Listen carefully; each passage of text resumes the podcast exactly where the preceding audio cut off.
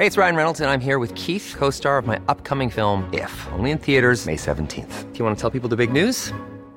All right, I'll do it. Sign up now and you'll get unlimited for $15 a month in six months of Paramount Plus Essential Plan on us. Mintmobile.com slash switch. Upfront payment of $45 equivalent to $15 per month. Unlimited over 40 gigabytes per month. Face lower speeds. Videos at 480p. Active Mint customers by 531.24 get six months of Paramount Plus Essential Plan. Auto renews after six months. Offer ends May 31st, 2024. Separate Paramount Plus registration required. Terms and conditions apply if rated PG. Wow. Nice. Yeah.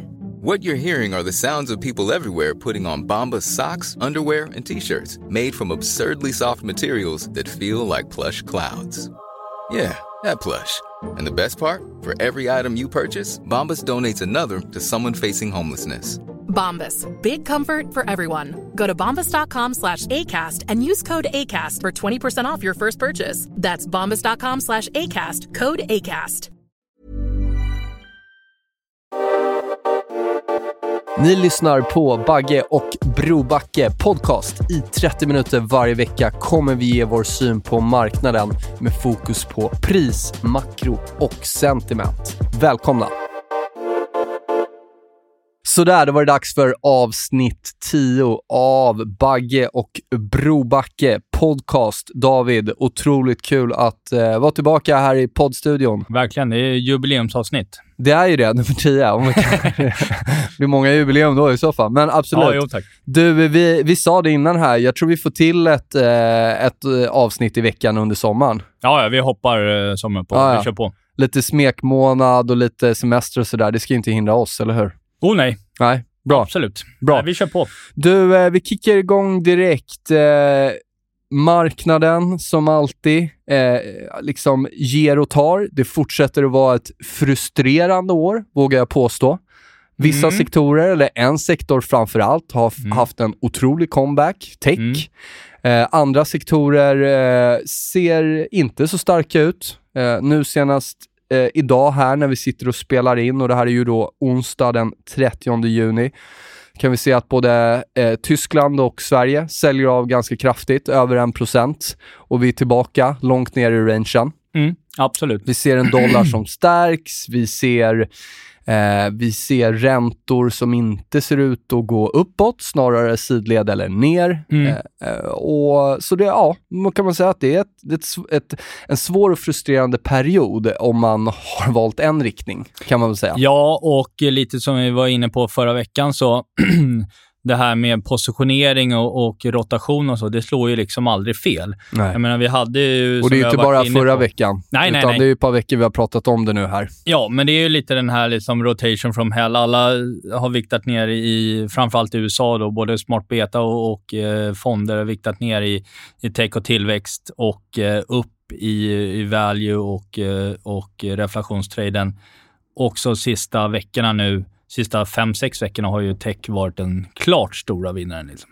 Verkligen. att, och nu ska alla jaga tech igen för att eh, kunna visa upp att man faktiskt har kvar lite Facebook och så nu inför, eh, inför eh, kvartalsbrev och så vidare. Tror att, tror att, eh, att rotationen är, är det det som gör att det kommer tillbaka här så snabbt nu? Att, att de som vände, vände till value i maj ska nu in i tech igen? Ja, det, det skulle jag helt klart tro. Ja. Eh, att det är det flödet vi ser här nu. Kanske inte i samma grad som liksom att folk går all in i tech helt plötsligt, men att det är den, den liksom på marginalen, det. eh, flödet som Nej. driver. Liksom, eh, men det, för det, det ska man ju vara klart för sig att det som har drivit USA sista veckorna, det är ju, det är ju Nasdaq. Så är det, så är det. Eh, Helt klart. Jag, Skulle vi har haft en bred uppgång. Skulle inte de här stora eh, kommit in och drivit, då hade vi haft en riktigt sur marknad Oh ja, överlag. nu. absolut. Riktigt sur. Så det Absolut. var ju räddningen. Och där kan man väl säga att vi fick absolut rätt på rotationen. Att Ja. inflationstraden var så toppad när alla skulle in i den.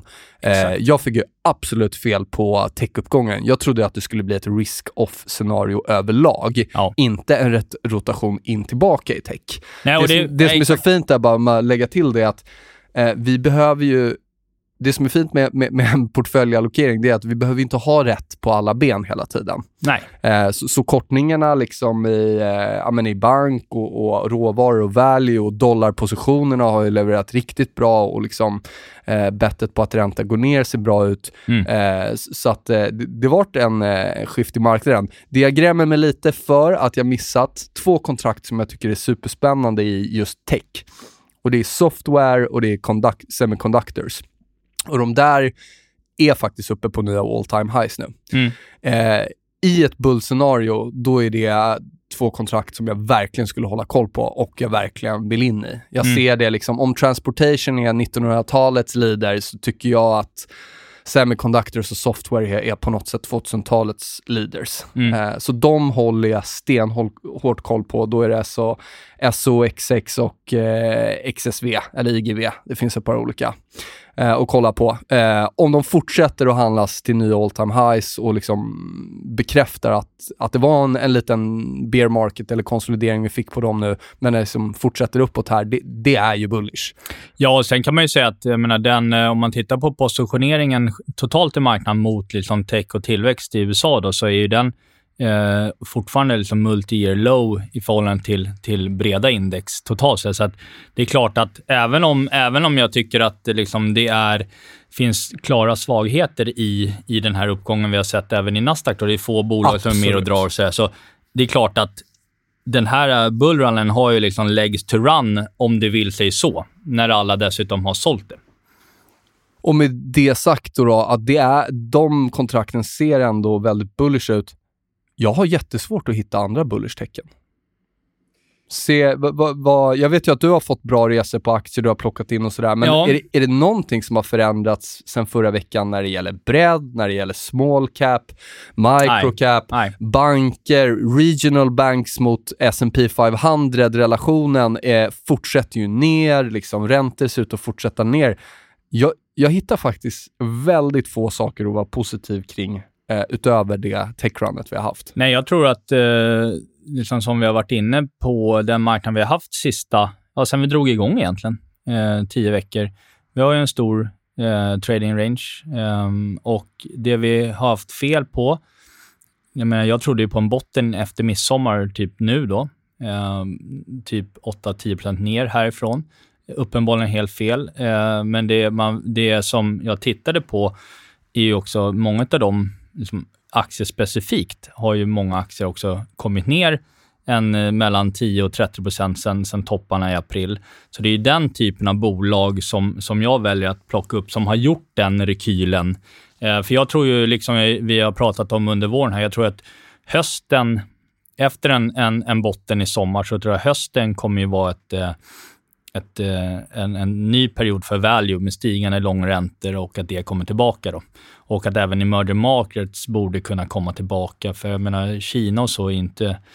De har ju varit den stora lägen sista månaderna. Alltså amerikanska aktier kan ju gå upp utan Kina, men det är extremt skönt att ha Kina i ryggen. Så är det ju. ja, Om vi ska vara bullish så vill vi ju se att det händer där borta. Liksom. Nej, men jag tror att eh, tittar man liksom indexmässigt så tycker jag inte det finns någon, någon, någon, eh, någon anledning att eh, svänga liksom bullish för sommaren här. Jag tror att vi åtminstone ska ju ner och testa av majbottnarna och så igen på samtliga index eh, under antingen kanske redan nu i juli, men annars i, i, eh, in mot augusti. Du ser ju hur snabbt det går också när det säljer av som en dag. Då är det en dag som raderar ut liksom, eh, tre, två, två, tre månaders eh, zigzag. Ja. Nej, och det, jag menar, snabbt. Och jag menar, tittar vi på hur vi har handlat sista tio veckorna, så i den här training rangen så har ju slagen upp och ner, om man liksom lite raggaraktigt räknar ihop dem där, så är ju, det är upp och nedgångar på över 50% i den här rangen. Så det har varit en ultimat tradingmarknad. E egna tradinglådan sätter ju nytt all time high här idag, 50% upp i år.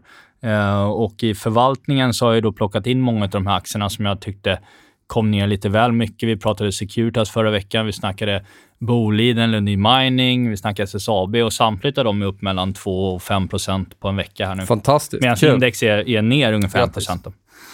Så att, eh, jag tror att man får, eh, man får eh, fortsätta liksom handla runt i, i, i den här rangen och vara beredd på att vi åtminstone ska testa majbottnarna på samtliga index och bryts de, om de bryts här i, i juli eller in i augusti, ja då finns det ju en, en eh, mer markant nedsida. Då. och räntor fortsätter ner och dollar börjar bryta upp ordentligt. Då, då, då är det ju, ja. Alltså håller analogin 2004-2009 fortfarande då? Ja, absolut. Det kan ju, det, den analogin kan ju hålla liksom eh, både om vi får eh, dipp och sen upp i höst eller liksom dipp-dipp. Mm. Men eh, det är ju det där. Vi får ju också vänta och se lite. Ja, och faktum är att eh, jag kan tycka liksom att Europa och Sverige har gjort en ganska fin rekyl i tid, vilket vi faktiskt, det är det vi har haft. Eh, det blev inget, än så länge inget större pris, men, men i tid. Men, om Eh, det- men tittar man ja. på USA Mm. så känns ju det, i min, i min värld känns det mega toppish. Och då har jag, då har jag lite svårt att se att, eh, när då också då varmluften har börjat Mm. ur value och reflektionstraden, att, att Europa och Sverige helt plötsligt ska stå emot ett, en liten större sättning i staterna. Det, det har jag svårt att se in i augusti. Nej, men, Sen tror jag att man kan köpa Ja. det mesta sen i augusti eller slutet av juli in i augusti. Då.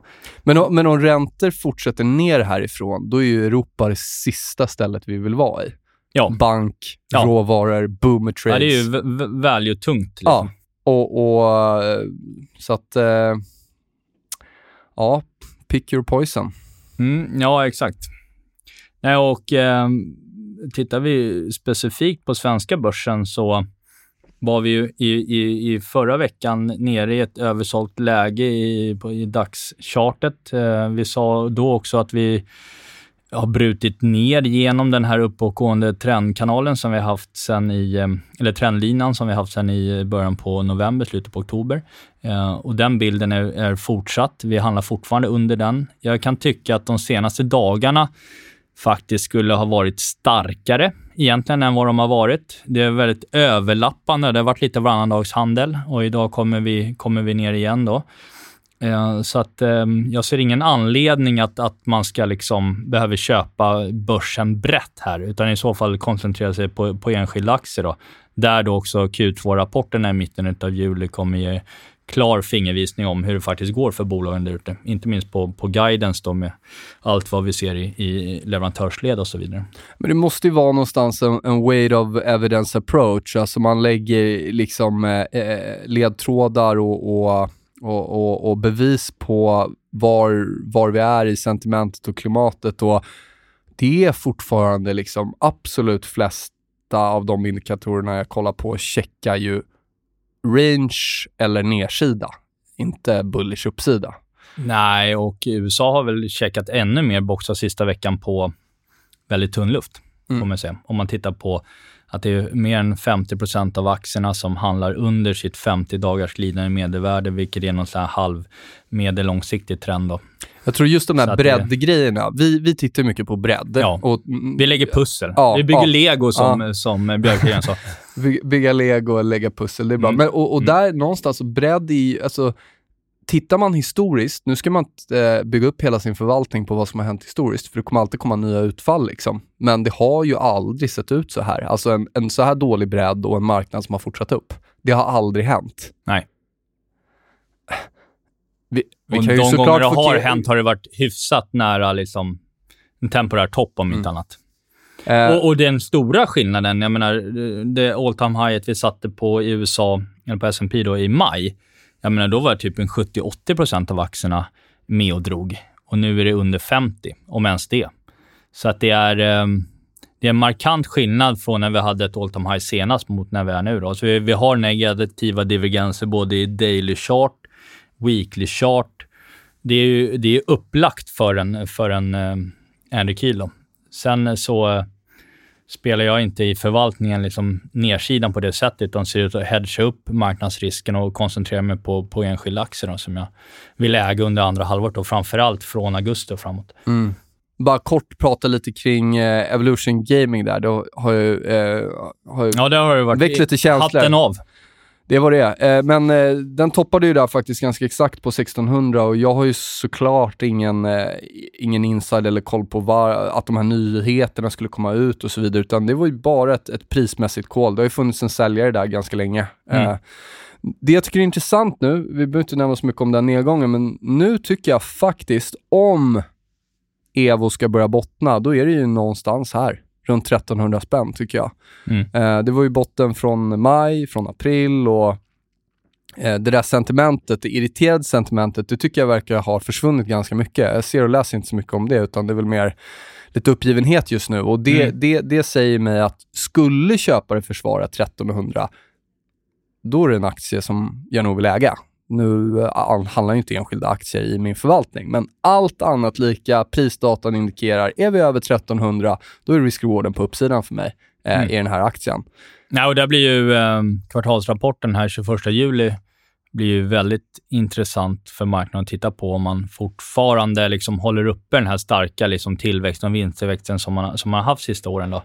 Ehm, men men jag, jag håller helt med dig. Alltså ska, man, ska man någon gång börja kika på den från långsidan så är det ju kring liksom de här nivåerna, eller 1300-nivån.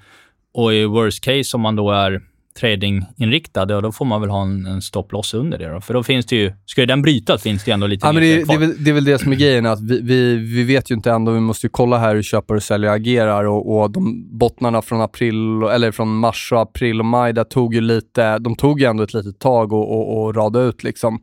Eh, är vi under 1300, vad är nedsidan? Ja, svårt att säga just nu, men det kan ju gå betydligt längre ner. Mm. Eh, Så det var en liten update kring, eh, kring Evolution där. Kambi har inte tagit sig över 420 spänn. Det är fortfarande den nivån jag eh, kollar på. Men det har varit lite upp aktien där. Det skulle ju också kunna vara väldigt bullish om man lyckas etablera sig över 420 kronor, skulle jag säga, i Ja, Kambi. Den har ju båda två, men framförallt Kambi kanske har ju gått ner egentligen under en längre tid Mm. än vad, än vad Evo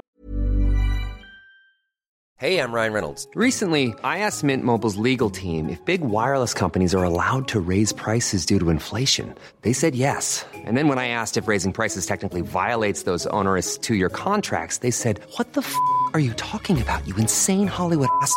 F- So to recap, we're cutting the price of Mint Unlimited from $30 a month to just $15 a month. Give it a try at mintmobile.com slash switch. $45 upfront for three months plus taxes and fees. Promo rate for new customers for limited time. Unlimited more than 40 gigabytes per month. Slows. Full terms at mintmobile.com. Hiring for your small business? If you're not looking for professionals on LinkedIn, you're looking in the wrong place. That's like looking for your car keys in a fish tank. LinkedIn helps you hire professionals you can't find anywhere else, even those who aren't actively searching for a new job but might be open to the perfect role. In a given month, over 70% of LinkedIn users don't even visit other leading job sites. So start looking in the right place. With LinkedIn, you can hire professionals like a professional. Post your free job on linkedin.com slash people today. har gjort också. Ja. Ja, Du, eh, lite kort kring eh, guld. Ska vi Du prata eh, sålde ju där och det blev ju bra. Eh, Ja. Kommit ner, du har inte gjort någon ny low, men det är ju ungefär eh, tillbaka vid, vid tidigare bottnar. Mm. Mm. Har vi Vi, någon... vi har eh, väl, jag, jag, jag tror ju lite som vi var inne på då, när jag sålde det i mitten av maj här. Ehm, sen var ju guldet fortsatte ju upp efter det. Vi var ju Absolut. uppe några procent. Till 1920 var vi mm. uppe på som högst då på spot eh, första juni. Men, men sen dess är guldet ner nära 9% Det är ju den svagaste månadsrörelsen guldet har haft sedan 2016 på en enskild månad. Då. Ehm, jag tror att vi går in i någon form av bottenbygge här nu kommande ja, fyra till sex veckor. Eh, där vi kort sikt, ganska översålt i, i dagsperspektiv, borde kunna få en studs i guldet och sen att vi kommer ner och testar kanske de här 1716,80 igen då i början av augusti eller slutet av juli. Och jag, jag tror att man, guld ska man vara köpare tror jag på, på de nivåerna. Ja, jag, jag vill se lite hur, hur det här spelar ut, men jag kommer nog addera på den, det guldet jag redan äger. Mm, Eh, mm. Och intressant bara nu, jag brukar inte syssla så mycket med fundamenta, men jag läste något som var väldigt intressant. Jag fick det, fick det skickat till mig just kring guld och fysisk guld. Eh, Basel 3-regler eh, som kommer här eh, innebär en förändring för banker och deras liksom, krav på kapitalbasen. Mm. Eh, och den förändring specifikt som sker nu kring guld och fysisk guld är att pappersguld får, eh, som tidigare har klassats som en, en, en eh, kategori 3 då. Mm. Eh, nu ska guld klassas som en kategori 1 eller riskklass 1-tillgång då och likställas med eh, kontanter. Mm. Men det gäller bara fysisk guld. Så inget, Ja, det är intressant. det är inget Mm. pappersguld. Allt Nej. pappersguld måste man ha collateral till, utan det här Mm. gäller alltså bara fysisk guld, alltså eh, mynt och, eh, och tackor, coins och bars. Och inte heller då den här uh, fysiskt backade FAO-ETFen i uh, London. Då. Det jag har lyckats läsa mig till hittills är att nej, inga Intressant. finansiella kontrakt. Så då är frågan, blir det en Eh, kan det ha den nyheten att den börjat komma ut nu? Jag läste ganska lite om det. Har det någonting med det här senaste raset att göra? Hur kommer spreaden mellan fysiskt och, och, och pappersguld spela ut? Och, är, är det bullish för guld eller bearish för guld? Jag vet inte. Men Och det är i alla fall det vore är intressant också att Ja. se hur stor är marknaden, liksom den, den mer syntetiska marknaden, alltså pappersguldet, Ja, i förhållande till den fysiska Det kan delen. jag säga det vet jag redan. Och Ja. den är gigantisk. Ja, den diskrepansen är ju eh, väldigt, väldigt stor. Mm. Eh, men sen är frågan, kommer då banker att sälja av sina, sina papp, sitt pappersguld och byta det mot fysiskt direkt? Eller tittar man på andra kapital eh, och, och har som för kapitalbasen? Det, det vet jag inte heller, måste titta lite mer på. Men jag tycker i alla fall det var något som är intressant som jag inte läst så mycket om och, och som är eh, ändå en, ja, något nytt. Då, Skulle det kunna vara intressant att kika då som ren aktieexponering då mot eh, guld, alltså mer bo, bolagen som faktiskt bryter de här tackarna då. Visst. Där har vi ju exempelvis har vi ju den här eh, Gold Miners ETFen i, i eh, USA och Kanada. GDX. GDX. Och den är ju faktiskt ner 16 sen high i, för en månad sedan också. Stämmer. Så att där, eh, det, är väl där, det är väl där jag kommer, jag framförallt kommer kika som aktieexponering då.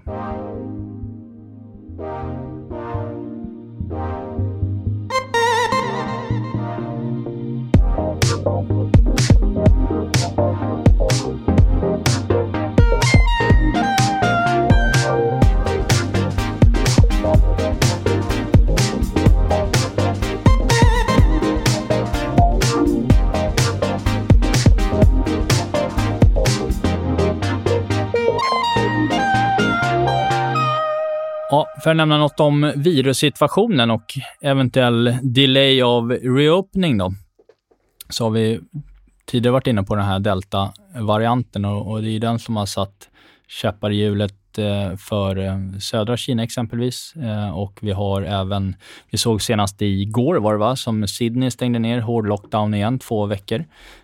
Och andra, andra städer i i Australien och det blir, eh, där de måste tvångsbära munskydd och sådär. Och även i, i, eh, i Indien då, har den börjat spridas ganska bra, den här Delta Plus-varianten. Då. Ehm, och eh, det, där, det där sätter ju lite liksom, käppar i hjulet för hela reopening-traden och det är väl också därför som det ligger ju lite i bakgrunden i alla fall till varför både liksom räntor kommer ner, eh, ingen, ingen, inte just på de headline-siffrorna, men ligger och gror där bak i, i de stora allokerarnas liksom medvetande i alla fall. Eh, och eh, tittar vi på de cases som har varit i, i eh, UK sista månaden, så är ju nära 100% av dem är ju den här nya deltavarianten. Då. Sen har det slagit mycket på den yngre befolkningen som inte har varit vaccinerade. Men det blir ju ändå en viss hiccup i, i själva i själva öppnandet av, av ekonomierna. Då. Och framförallt också det här som du säger, just att det har, det har synts i räntor, det har synts i dollar upp, vilket också har gett effekt i, i rotationstraden. Och tittar vi på Europa så är ju det, jag menar, säg att vi, vi, vi skjuter öppnandet fullt ut någon månad framåt, så kommer det ju framförallt att slå mot eh, turism i, i södra delen av, av Europa. Och jag såg att eh, Goldman var ute och drog ner sina eh, eh, BNP-estimat för, eh, för Italien och Spanien eh, något förra veckan. Då. Eh, och nu blir det ju ett race mot eh, race för vaccin. Eh, återigen då. Att, eh, för att det verkar inte bita lika hårt på de vaccinerade i alla fall. I alla fall här i västvärlden. Då. Sen finns det andra länder i, Sydamerika så här, som har haft mycket av det kinesiska vaccinet från början. Vilket, vilket den här verkar slå betydligt hårdare mot. Då. Men tittar vi på Pfizer då, så verkar den stå emot ganska bra. Då. Eh, men sen är frågan om det där är bull eller bär egentligen för, för börsen. För ju längre vir, ett virus dröjer sig kvar, desto, desto mer kan du ju, desto längre kan det ju handla på att ja, men tänk nästa månad, då ser det bättre ut. Eller tänk nästa kvartal, då ser det bättre ut. Så du kan alltid rulla du kan alltid rulla förväntningarna framför dig liksom hela tiden, vilket vi har gjort under hela förra året också. Men, men ehm, och det där kommer ju bli intressant, en intressant grej för Fed att ta i beaktning också. Som där inflationen har börjat eh, ganska kraftigt pinna på uppåt. Eh, vi har eh, den stora mm, liksom, eller hyresökningen väntas ju komma här i kommande månader, som är 40 av, av inflationskorgen i USA. Vi, vi har en någon form payroll-siffra nu på fredag som kommer bli avtyngd för, eh, för Fed och för eh, sitt eh, FOMC-möte i juli. Så jag kan väl tänka mig att siffran på fredag, där det är väntat eh, där det är väntat 690 000 nya jobb för juni. Då. Eh, det känns ju lite som att bad news vore mer good news för marknaden. Kommer in en svag siffra så kommer marknaden eh, pusta ut lite, att man inte behöver vara lika rädd för, för Fed då, i, eh, i juli och inför Jackson Hole då, i augusti.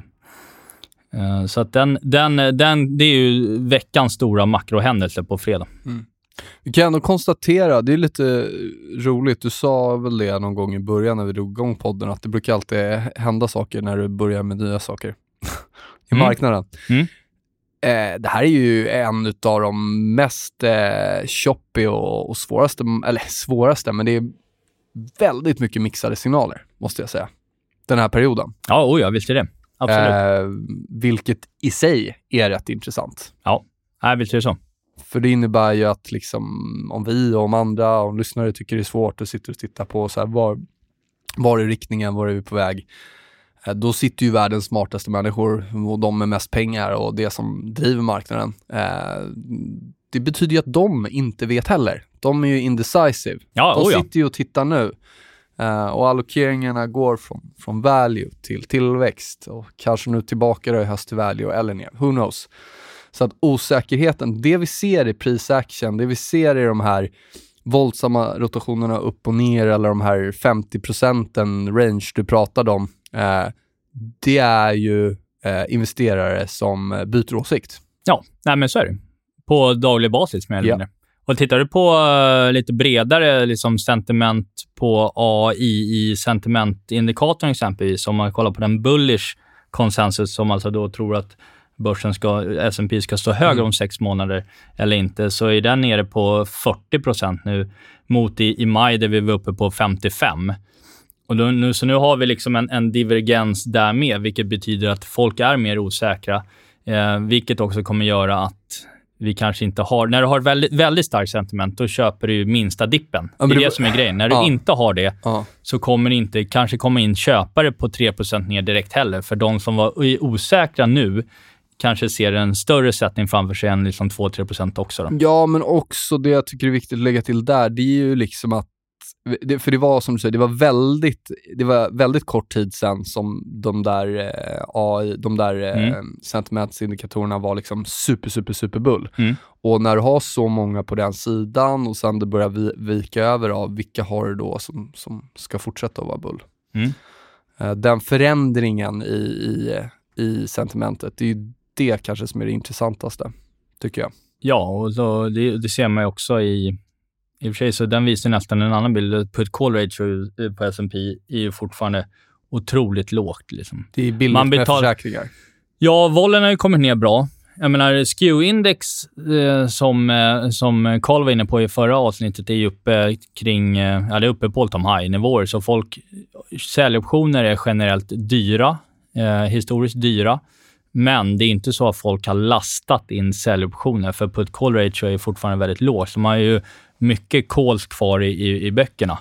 Uh, och en intressant uh, som jag brukar kolla på, det är den här uh, skew genom VIX, alltså i, hur, i, uh, där du har då uh, hur dyra säljoptionerna är i förhållande till volatiliteten i marknaden. Och den, när den stiger väldigt mycket och den, den sån ratio är uppe nu kring nivåer där vi, där vi liksom toppade i slutet av eh, förra året innan covid-kraschen. När, de, när, de, när den är så här pass högt upp så brukar det också vara en, en liksom varningssignal för, liksom, inte just att vi måste toppa här idag, men att det är ganska tunn luft. Vollen är för låg mm. i marknaden. Mm. Och det är och ytterligare en, en, en legokloss, om man väljer att uttrycka det så, till, till att um, ja, både du och jag tror ju att eh, det, det kommer vara en fortsatt liksom, mm. stökig sommar med eh, risk på nedsidan. Idag blir det en viktig dag. Nu kommer avsnittet ut i natt, men det spelar inte så stor roll, för jag tycker att det är ju imorgon kommer vi se månads candlesticks och som alltid så bestämmer längre tidshorisonter över kortare tidshorisonter. Så Mm. vad vi har gjort under den här månaden spelar inte så stor roll om vi eh, månadsstickan stänger lägre. Det är så jag ser på marknaden. Då. Mm. Eh, så det, det blir jäkligt kul att sitta och kötta igenom massa månadsgrafer eh, imorgon. Eh, återigen, min vy har inte förändrats. Det som skulle liksom eh, innebär att den stora cashdelen börjar gå och köpa liksom, risk-on-grejer istället för att öka blankningar, det är ju om dollarn plötsligt vänder ner, räntor plötsligt vänder upp och de här intressanta eh, tech-kontrakten faktiskt klarar av att fortsätta och, och liksom göra nya highs. Mm. Och så ser vi liksom Apple och de där också, eh, de stora aktierna fortsätter på det. Så att software, eh, semiconductors, men återigen, det, det är inte, eh, om man samlar alla bevisen så är, så är det inte det mest troliga scenariot för mig fortfarande. Nej, men, men samtidigt som då rotationen kan, kan göra så pass att vi inte får något liksom, ras, 15% ras in i augusti, utan Nej. att vi... Beror på vad man kan äger. det, ja, Ja. exakt. Men det kan man väl säga. Det, i, I den aspekten har jag ju svängt i så fall mer bullish nu eftersom att många av de grejerna jag tittar på som jag tyckte borde komma ner har ju också gjort det. Mm. Eh, med den magnituden som jag också liksom trodde och i vissa Mm. fall mer. Mm. Ehm, men jag tror att man på... Man, jag skulle bli förvånad om vi inte återbesöker liksom de här majbotten och sådär på, på samtliga index. Och det, tittar vi på USA så är det 5 ner dit då. Mm. Men det kanske blir en rekyl på liksom kanske 5, 7, 10, 8 istället för 10 plus då, Just det. om vi säger så.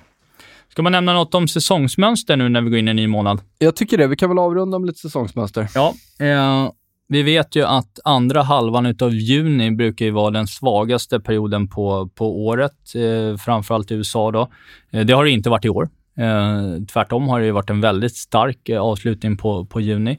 Eh, jul, första halvan av juli däremot har ju historiskt varit den absolut bästa två månaders, eller två veckors perioden på, på hela året om man tittar på data sedan 1950. Då.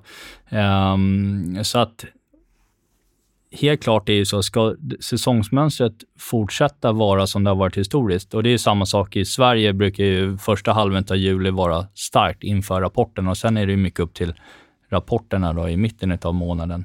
Ehm, men det är ju upp till bevis upp till bevis för börsen kommande två veckor, ska jag säga. Ska det verkligen vara en riktig styrka i den här marknaden, ja, men då ska vi också se en, en, en, en mer varm luft eh, kommande två veckor än vad vi har sett hittills. Då. Och på uppsidan tittar vi typ OMX. 2300 är den gamla toppen i den här rangen. Möjligtvis att vi i så fall skulle gå upp till 2350, men så kommer helt plötsligt sådana dagar som idag när det är minus en. Ja, jag är fortfarande liksom avvaktande till, till indexnivå helt klart. Sådana dagar får- kan snabbt bli två dagars nedgång, tre till en vecka och så är det bollen satt i rullning. Liksom. Ja, det är det det är. Eh, Jag tänkte bara stänga den här sista månadernas eh, följetong om eh, Kina, eller hamnsituationen i Yanshan. Ja, men just det, det låter Ja. rimligt. Eh, Det är en liten följetong vi har haft och den situationen har ju varit brutalt dålig de sista ja, säg 6-7 veckorna då, den var nere på 20% kapacitet. Det här är ju, som ni vet, Eh, om ni har lyssnat på de andra avsnitten, då, en av världens största containerhamnar och väldigt viktig exporthamn från Kina till, ja, till, till hela världen egentligen. Då. Eh, nu är den tillbaka på full kapacitet från den 21, eh, 24 juni. Eh, och eh, Det innebär då att när alla, liksom, de har 11 större hamnlägen, eh, kajplatser då. När de är up and running igen då, vilket tanken är att de ska vara nu då, så hanterar de 27 000 container per dygn då, så det är ingen liten, liten hamn det här. Men däremot så kommer det ta flera månader, eller förlåt, flera veckor, om inte månader, att jobba sig igenom den backlog som uppstod nu i, i maj då. Och Maersk har ju tidigare varit ute och sagt att den här eh, händelsen som vi såg i Yanshan i maj kommer vara, betyda mycket mer för global handel och eh, leverantörsled än vad, än vad Suezkanalen gjorde i mars. Då. Och där ser vi fortfarande jag menar, jag väntar själv på, på leveranser som är fördröjda nu i 6-7 veckor och då är det fortfarande så att speditören skyller på Suezkanalen i, i mars. Då. Så Vad, att, vad har eh, du köpt för något? eh, det återkommer jag till när jag har fått den Okej. för en recension. Ehm, Så att det, det är helt klart någonting som kan vara intressant att titta på vad, vad, både detaljbolagen och även eh, verkstadsbolagen kommenterar i Q2-rapporten. Så det var väl det jag hade i Ja. idag. Som, eh, som vanligt, kul att ni fortsätter att lyssna, fortsätter att supporta och skriva. Eh, jätteroligt. Tack för det. Otroligt kul. Eh, ja, som sagt, vi, vi, kommer, vi kommer tillbaka nästa vecka. Kanske blir det lite kortare, kanske är lite sämre, sämre frekvens. Jag kommer vara på Ibiza och fira smekmånad och du kommer eh, vara i Sverige men på semester så att det blir lite sådär som det vart sist. Men eh, då får vi i alla fall till någonting. Absolut. Nej, men det känns bättre att, att, att, att fortsätta än att, än att ta sommaruppehåll. Ja. Helt klart. Grymt! Du, vi tackar så. Vi säger Ja. så. Ta det lugnt där ute. Ta hand om er. Eh, vi hörs och syns. Ha det gott. Vi gör det. Tja. Tack, tack. Hej då.